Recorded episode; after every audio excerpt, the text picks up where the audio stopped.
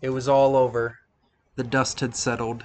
One of the worst mass genocides in human history was finally finished, as well as one of the worst wars in human history. Out of the rubble emerged two new superpowers. As the Third Reich, a planned thousand year project, was crushed indefinitely. So was the once mighty Japanese Empire castrated and left to rebuild itself into something different. The two new global superpowers on the stage now were the Soviet Union and the United States of America. Though they were allies in the war, the friendship was not destined to last. And conflict was bound to arise as the two forces were led by leadership that had very conflicting ideology. However, no matter how much military commanders and zealots probably wanted a new war between these two nations, it was deemed improbable and deadly. The invention of nuclear weapons had changed everything. And with both the Americans and the Soviets being capable of building and using them, a direct war seemed suicidal. Instead, a war of culture, information, and global influence would be held. New allies and new enemies would be made. And many of the choices would be considered wrong or immoral. Despite this, many of them were still made. Even though the two would never be officially at war, the idea was to make the civilians of the Soviet and American populations think they might as well have been. Of course, there were actual advances in science and technology that both of these countries were interested in. Not just for global influence, but to learn more about the world and perhaps worlds beyond it. Something called the space race would come up. A quite literal race to find out if Russians or Yankees would be able to reach the stars faster.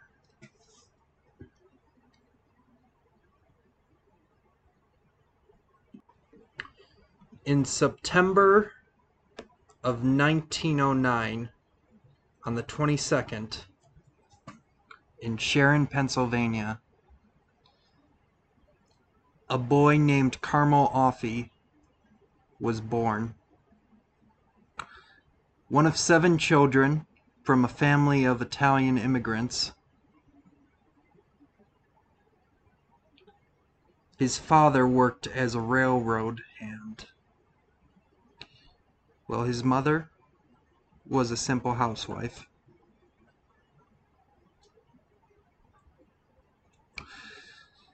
He did well in school and worked his way through business college.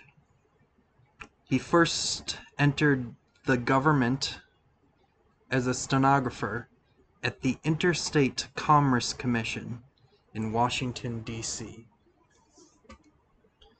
Though he seemed simple, he would soon be involved with one of the most infamous projects in American history. Since the Revolutionary War,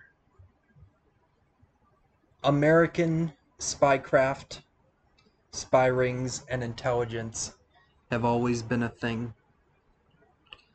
To keep track of subversives, as well as America's enemies, or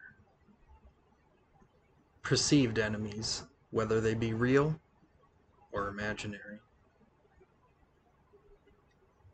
However, there wouldn't be a foreign intelligence agency until after the Second World War.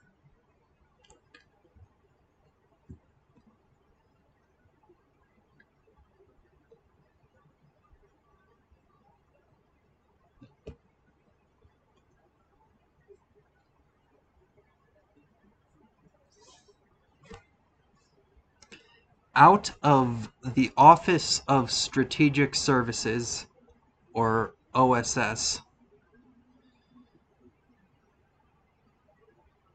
there was an executive order to dissolve the organization.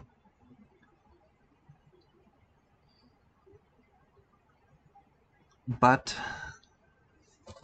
processes and procedures would be, soon be put into place to create what would be known of as the Central Intelligence Agency, or CIA. First mentioned as a possible organization near the end of 1945. The group was officially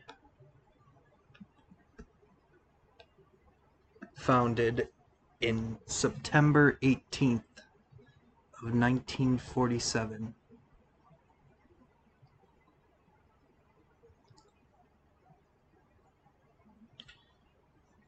It would soon go on to become one of the most famous and infamous agencies in global history, especially in the world of geopolitics. Unlike the Federal Bureau of Investigation, the CIA is not for law enforcement and is mainly focused on gathering intelligence and controlling the affairs of other countries that are vital to the American population as well as the global population.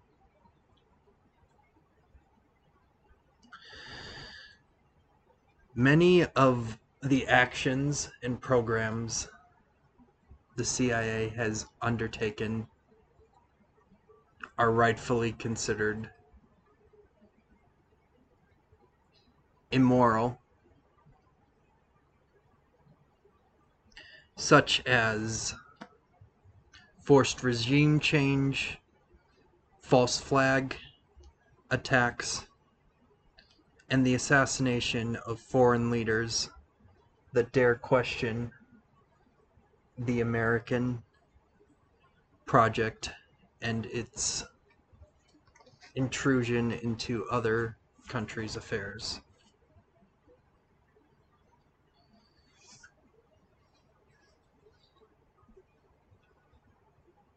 The CIA has also been the subject of a number of conspiracy theories, many of which they say are wrong, and many of which are also very far fetched. However, quite a few of them are very true. Take, for example, Operation Northwoods, a plan to attack American American ships and Cuban American communities under the guise of the military apparatus of the government of Cuba, only for it really to be disguised American operatives to justify an American occupation and invasion of the island of Cuba. This project was, of course, turned down by President John F. Kennedy, who considered it immoral and out of the question.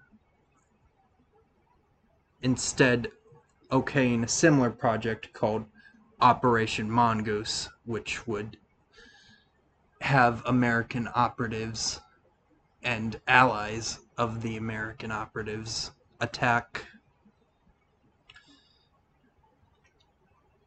Cuban forces and representatives of Fidel Castro's government more directly.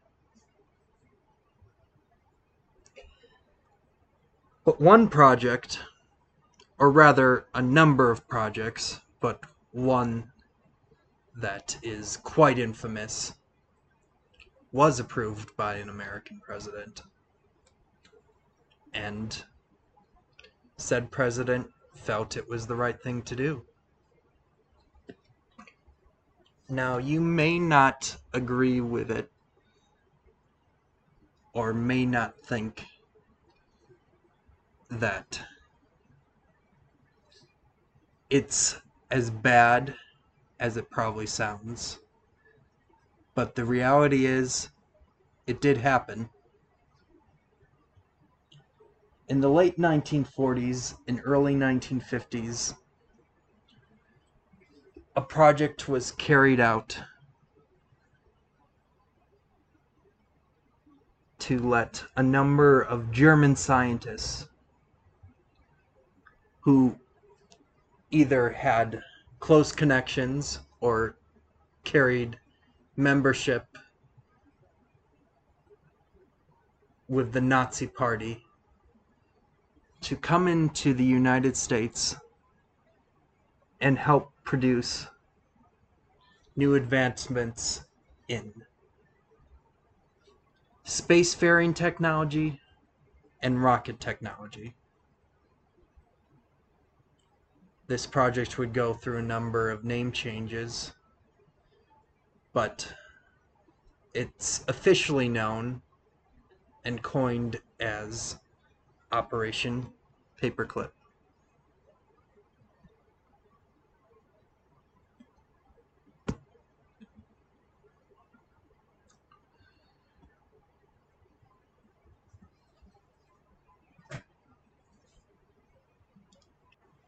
Now you're probably wondering what that man I mentioned earlier had to do with this project. Well, simply put, he ran it.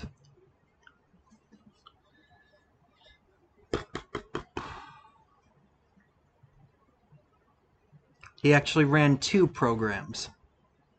One, the aforementioned Operation Program, which recruited German scientists to work in the United States, and Operation Bloodstone, which targeted the Soviet Union directly by making intelligence analysts or spies of former Nazis and Nazi collaborators.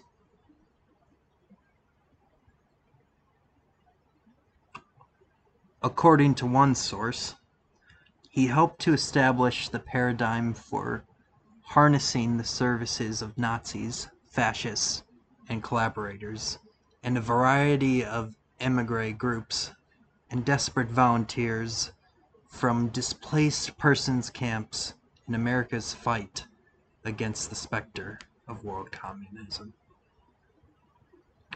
From Germany, he recruited former diplomats and military officers to help spy on and support the propaganda efforts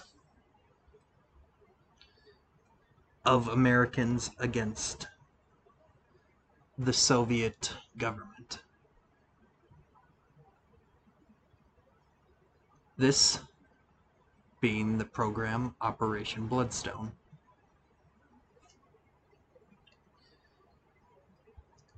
Like others in the CIA, he ignored the Nazi past of many of these assets and decided that the biggest concern was making sure that Soviets did not have power to make moves or report on ins and outs of the American government and plans it had made.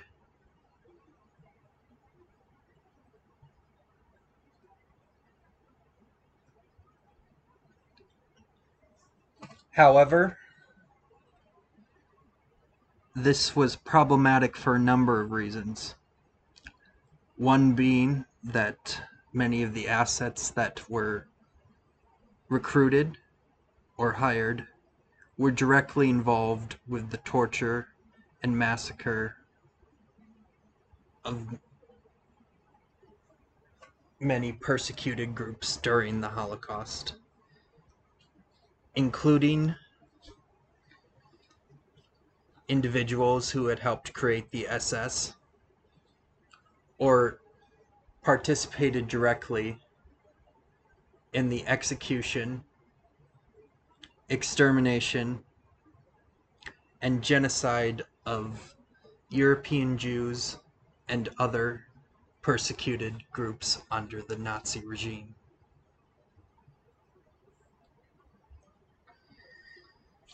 One thing that's interesting about Offie was that he was technically well not technically he was a member of one of the groups that were persecuted directly by Nazis during the Holocaust. He was gay. He was a homosexual.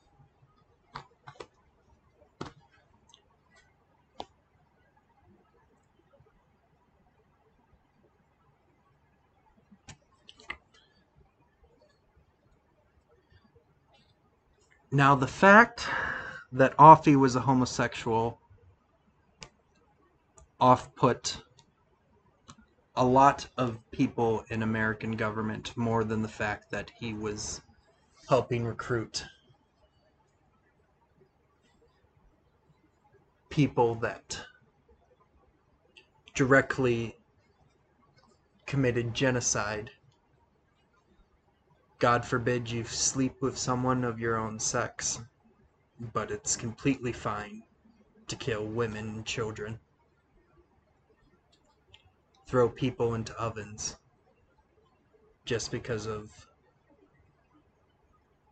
their culture and religion.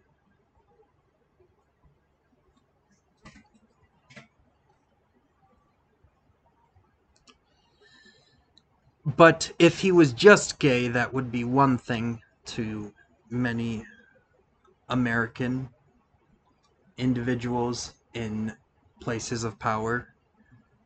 But he was quite openly gay and quite openly flamboyant. In October of 1949, for example, Offie made sexual advances in his office while meeting with other government employees.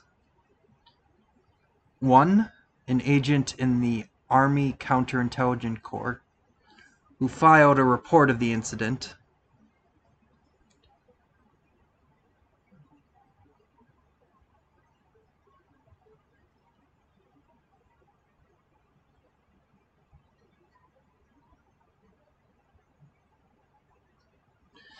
but found that it led nowhere.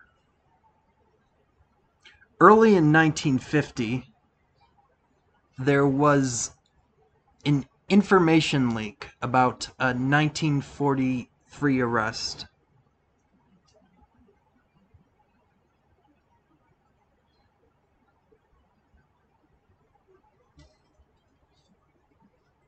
Of a case of sodomy, and though and though the records did not officially name Offie, many people knew that this was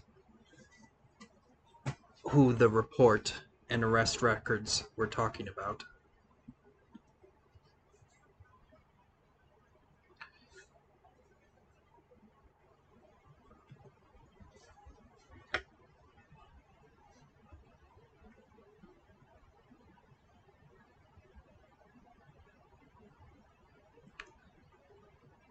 One of the most infamous representatives to jump on this case was of course familiar to many and is familiar to many especially if you're from the state of Wisconsin. Senator Joseph McCarthy. During his trials with the House of Un-American Activities or HUAC McCarthy testified on March 18th of 1950 before a subcommittee of the Senate of Foreign Relations saying that there were communists working for the government. Sounds familiar to McCarthy's MO. But one of the things that was interesting was that he described the case of a convicted homosexual who had resigned from the State Department in December of 1948 and now had a and now had a top salaried important position at the CIA. He raised the case again in April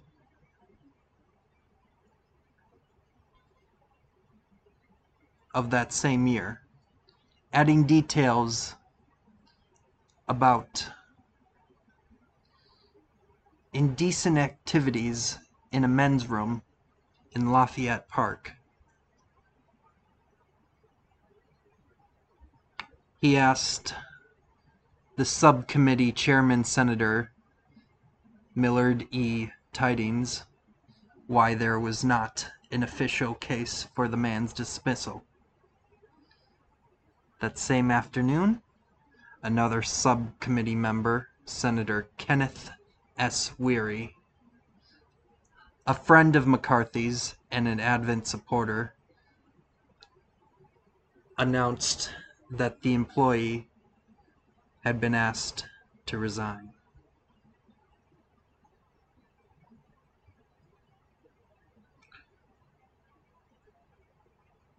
Besides his homosexuality, Carmel Offie also had made enemies for a number of other reasons. One of his most famous enemies was a member of the Roosevelt family. Kermit Roosevelt Jr., who was a prominent CIA operative in the Middle East at the time, described Offie as an oily little jerk who talked oddly and did odd things.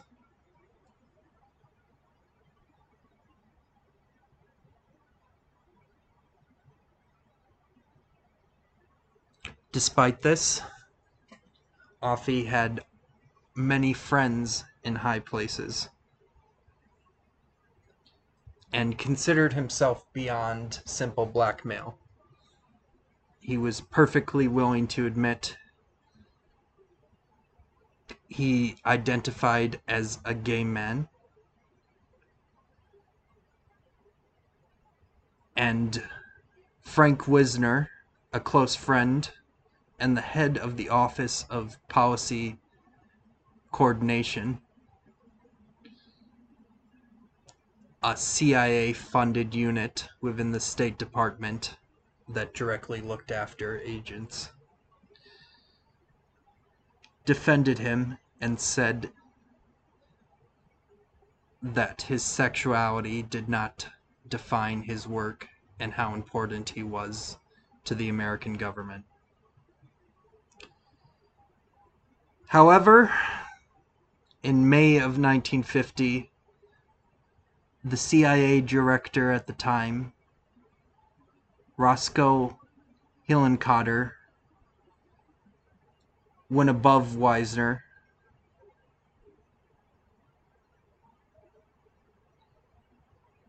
due to public discourse and fear of a scandal and forced Offie to resign in May of 1950.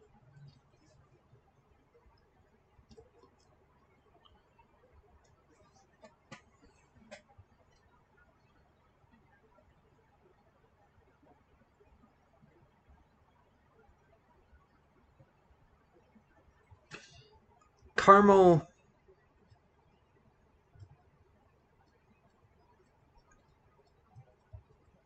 Carmel Offie was one of the few members of American government that lasted so long under what was called the Lavender Scare.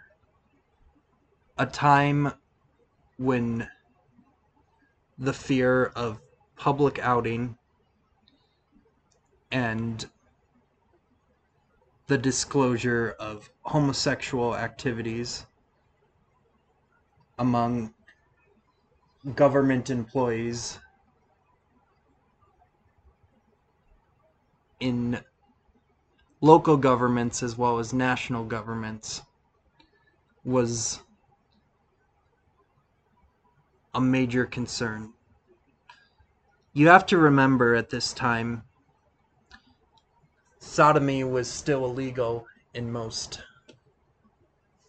in most states.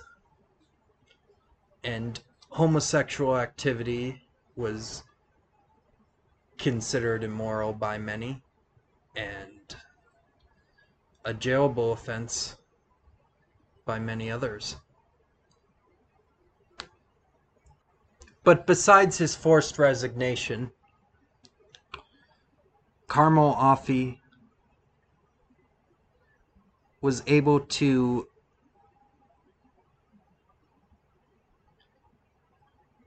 remain rather unscathed for being a gay man in the 1940s and 50s. His luck would soon run out, however.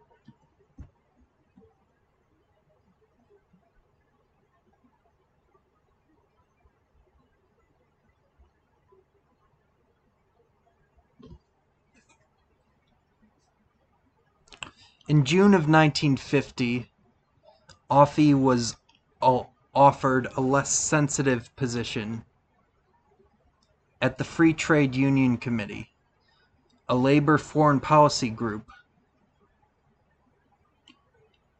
of the International Ladies Garment Workers Union. A union that was directly supported with CIA funding in secret.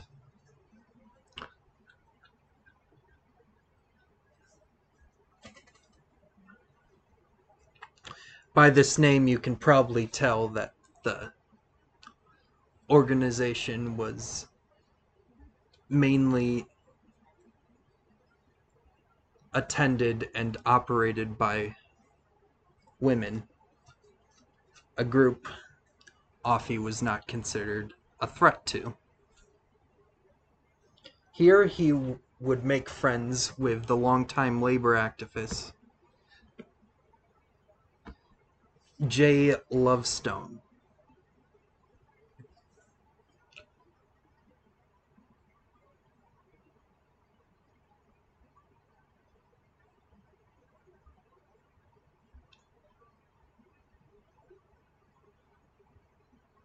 Another interesting figure who identified as a socialist and at one time had membership with the Communist Party of the United States,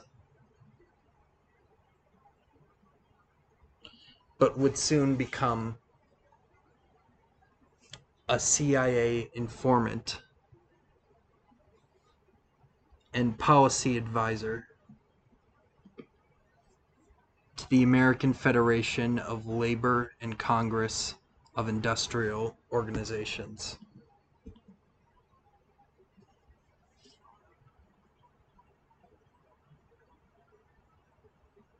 But back to Offie. His title under this new position was the Director of International Labor Information Services. However, he was mainly a liaison between the Free Trade Union Committee and the CIA, exploiting sources of the CIA to help his new colleagues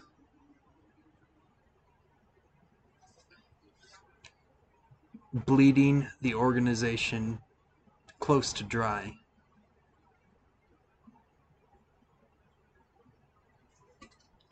This, of course, strained the relationship between the two. And Offie's contract would end in June of 1952.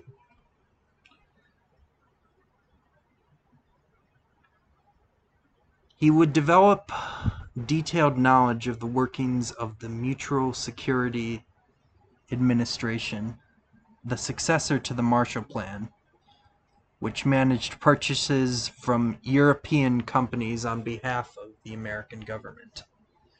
He used that expertise to become a consultant to a DC law firm while continuing to consult for the FTUC, and then to establish his own small business, Global Enterprises.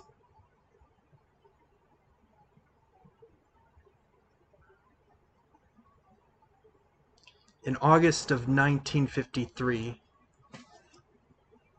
Offie would visit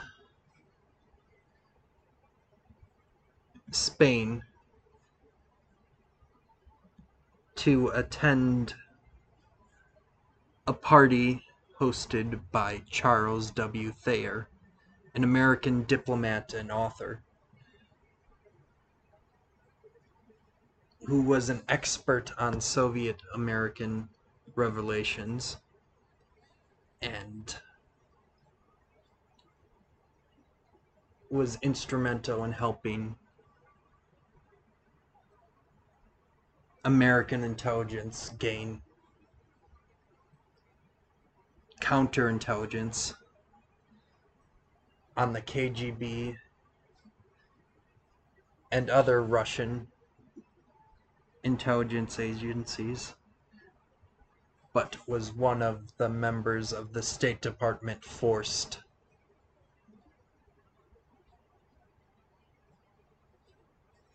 to resign due to his sexuality during the Lavender Scare.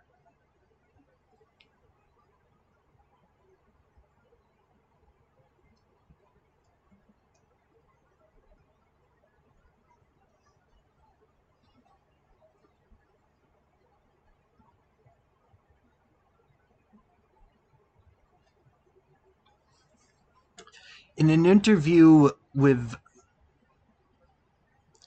Westbrook Pegler, a conservative columnist, Offie explained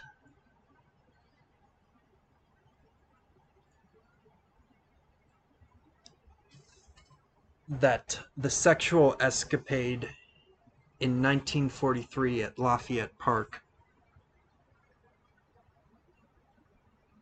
was an attempt to destroy him because of his vigorous anti-communist record. He said he had a small rendezvous on official State Department business and was accosted by a small gang. He said he was knocked unconscious and woke up in a jail cell, but personally paid a $25 fee for his bail.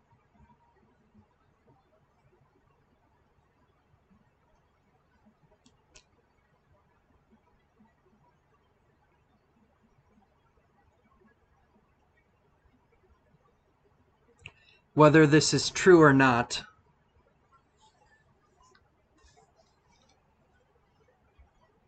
most historians agree that Offie was a homosexual, often describing him as openly flamboyant and giving leering glances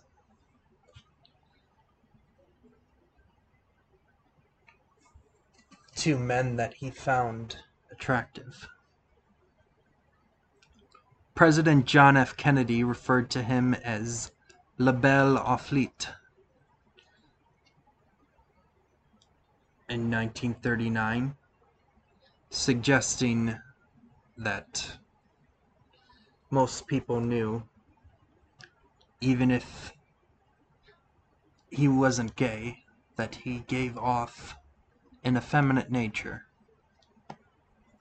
In 1986, a former OPC official dismissed the FBI's belief that Offie was a Soviet agent or was being blackmailed by Soviet intelligence by saying, How could the Soviets blackmail him? Everyone in Washington knew he was a homosexual. One of the most infamous and probably funniest reactions. One of Offie's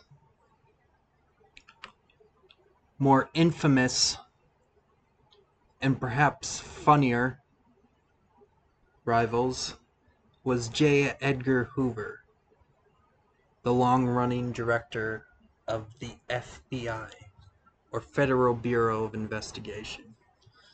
A man many consider to be, or rather, to have been, a closeted homosexual, and according to more than a few historians, an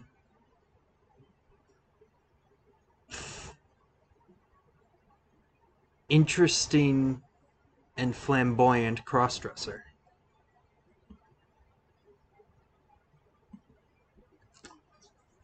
Perhaps Edgar's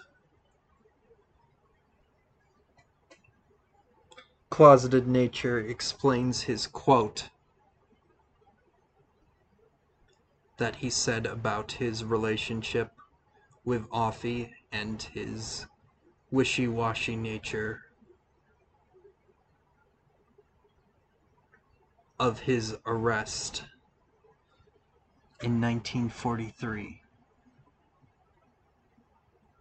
To quote the man himself, J. Edgar Hoover would see would say, it seems to be an inherent part of a pervert's makeup to be also a pathological liar.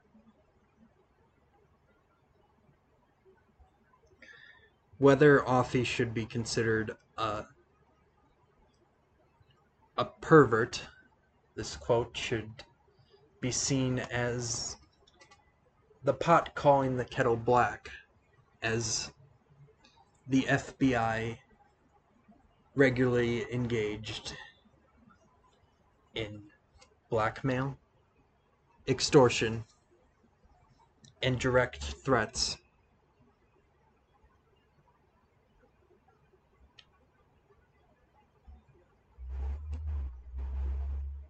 as well as false pretense under the tenure of J. Edgar Hoover. Though he would survive the 1960s, Offie would die in a plane crash on the way to London Heathrow Airport.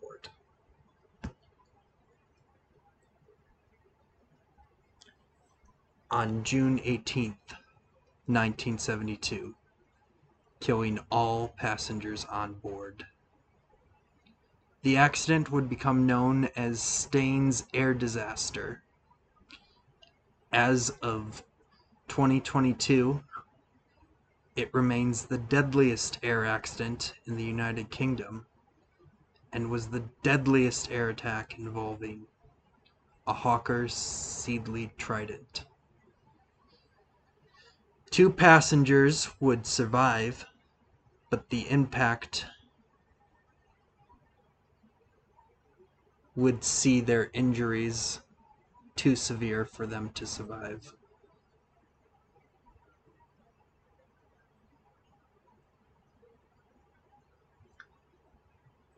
The crash infamously took place against the background of a pilot strike that had caused bad feelings between the crew the crew members. This strike would also disrupt services, causing Flight 548 to be loaded over the maximum weight.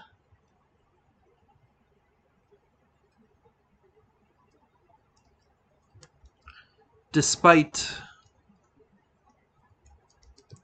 more rational explanations like this, many consider, or rather, many conspiracy minded individuals consider the accident. A direct attack by the CIA to finally kill Carmel Offie as he might have been. Too dangerous to live for his involvement in some of the more nefarious projects of the CIA.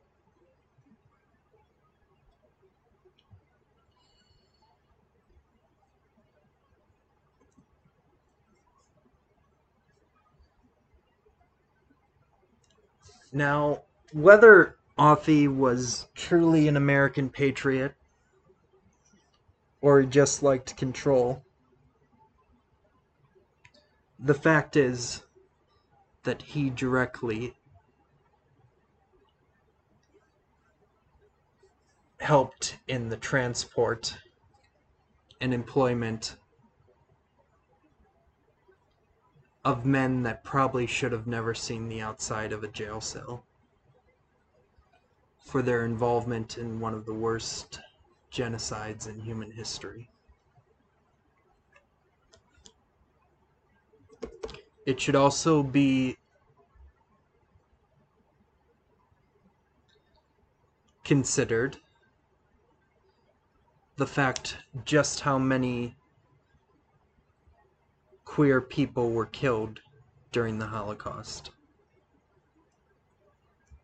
As said before, not only Jews were targeted by the Nazi Party and its machinations, but many people in the LGBTQ community as well. Transgender men and women gay men, gay women, as well as non-binary individuals.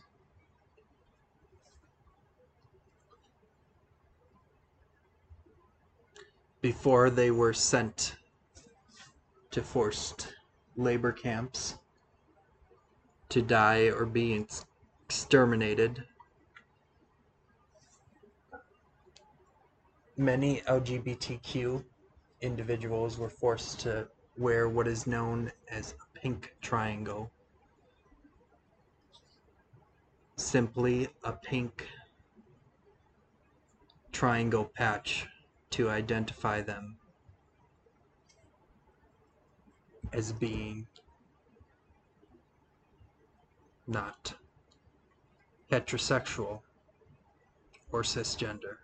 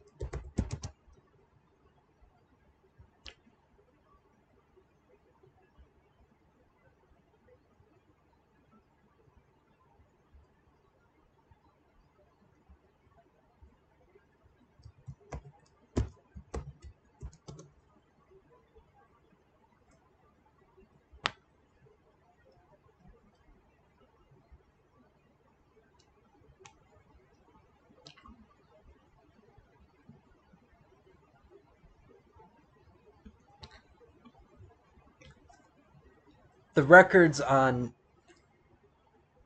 just how many LGBTQ plus people were killed during the Holocaust are shabby. But according to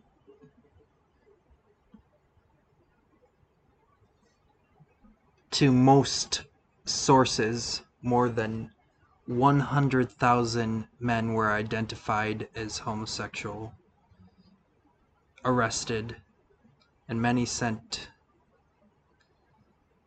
to concentration camps such as Buchenwald, Dachau, and perhaps the most infamous of all, Auschwitz.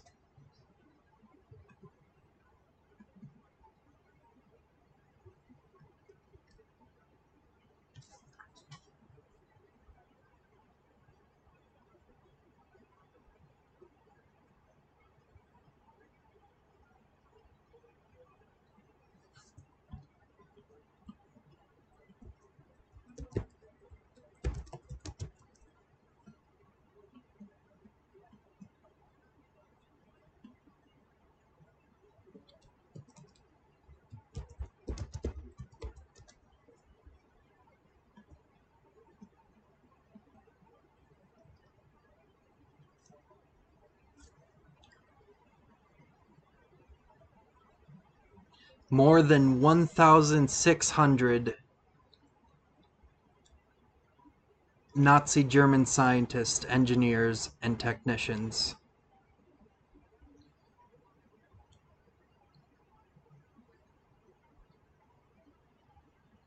were allowed to escape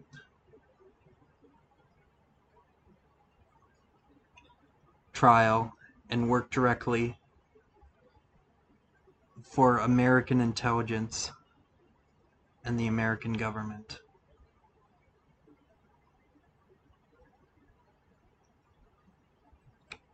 Just to have an advantage over the Soviet Union in the space race.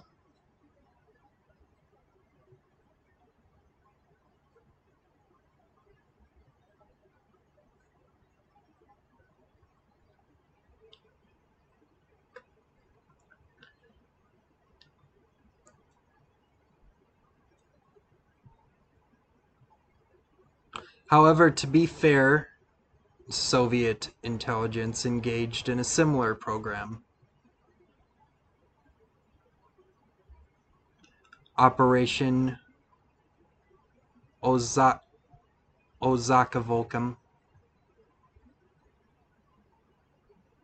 during one night on October 22nd, 1946, where more than 2,200 German specialists,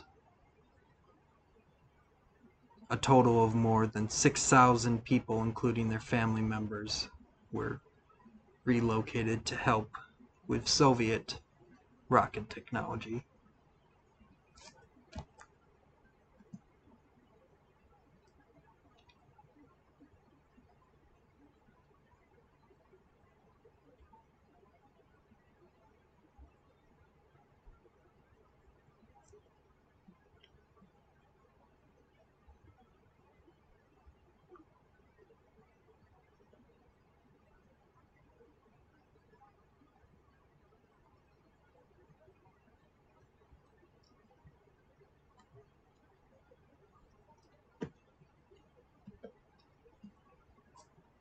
However, many of the scientists under this program were not given the cushy advantages many of the former Nazis involved in Operation Paperclip were, including most infamously Wernher von Braun. A rocket scientist in, instrumental in helping in the early development of NASA's rocket technology, but also a registered member of the Nazi Party, and a man who used slave labor of prisoners from concentration camps to help build his rockets. Before and during World War II.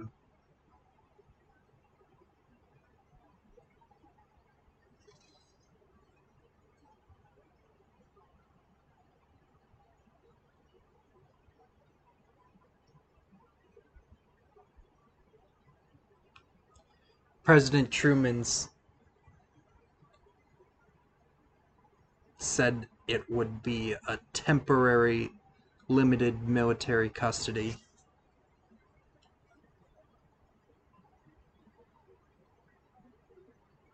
But many of the men were able to live out their lives helping without having to answer for their crimes.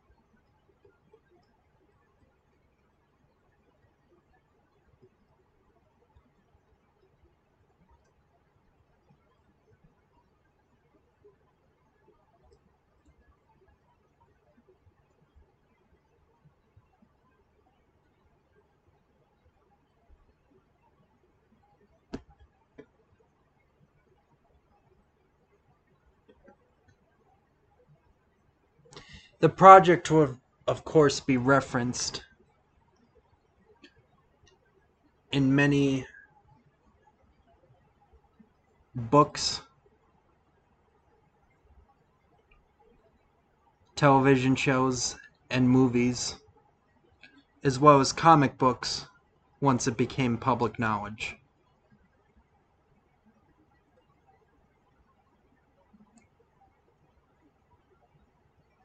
Famous characters from Captain America and the Winter Soldier, Doctor Strangelove,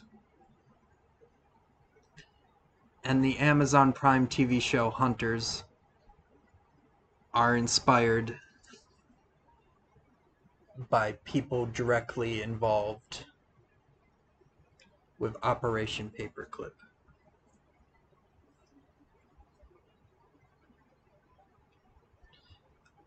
Are there many lessons to take away from this? Maybe, maybe not. But the most important thing to remember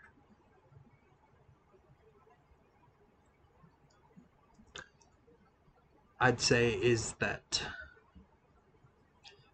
persecuted people can directly help people who persecute. Thank you for listening. I'd like to make this a two parter. In the second part of this series, I would like to look at another infamous and perhaps more well known government employee who was engaged in some of the worst American atrocities, but was also, like Carmel Offie, a homosexual man. Thank you for your time. Until then, wherever you are, have a good day.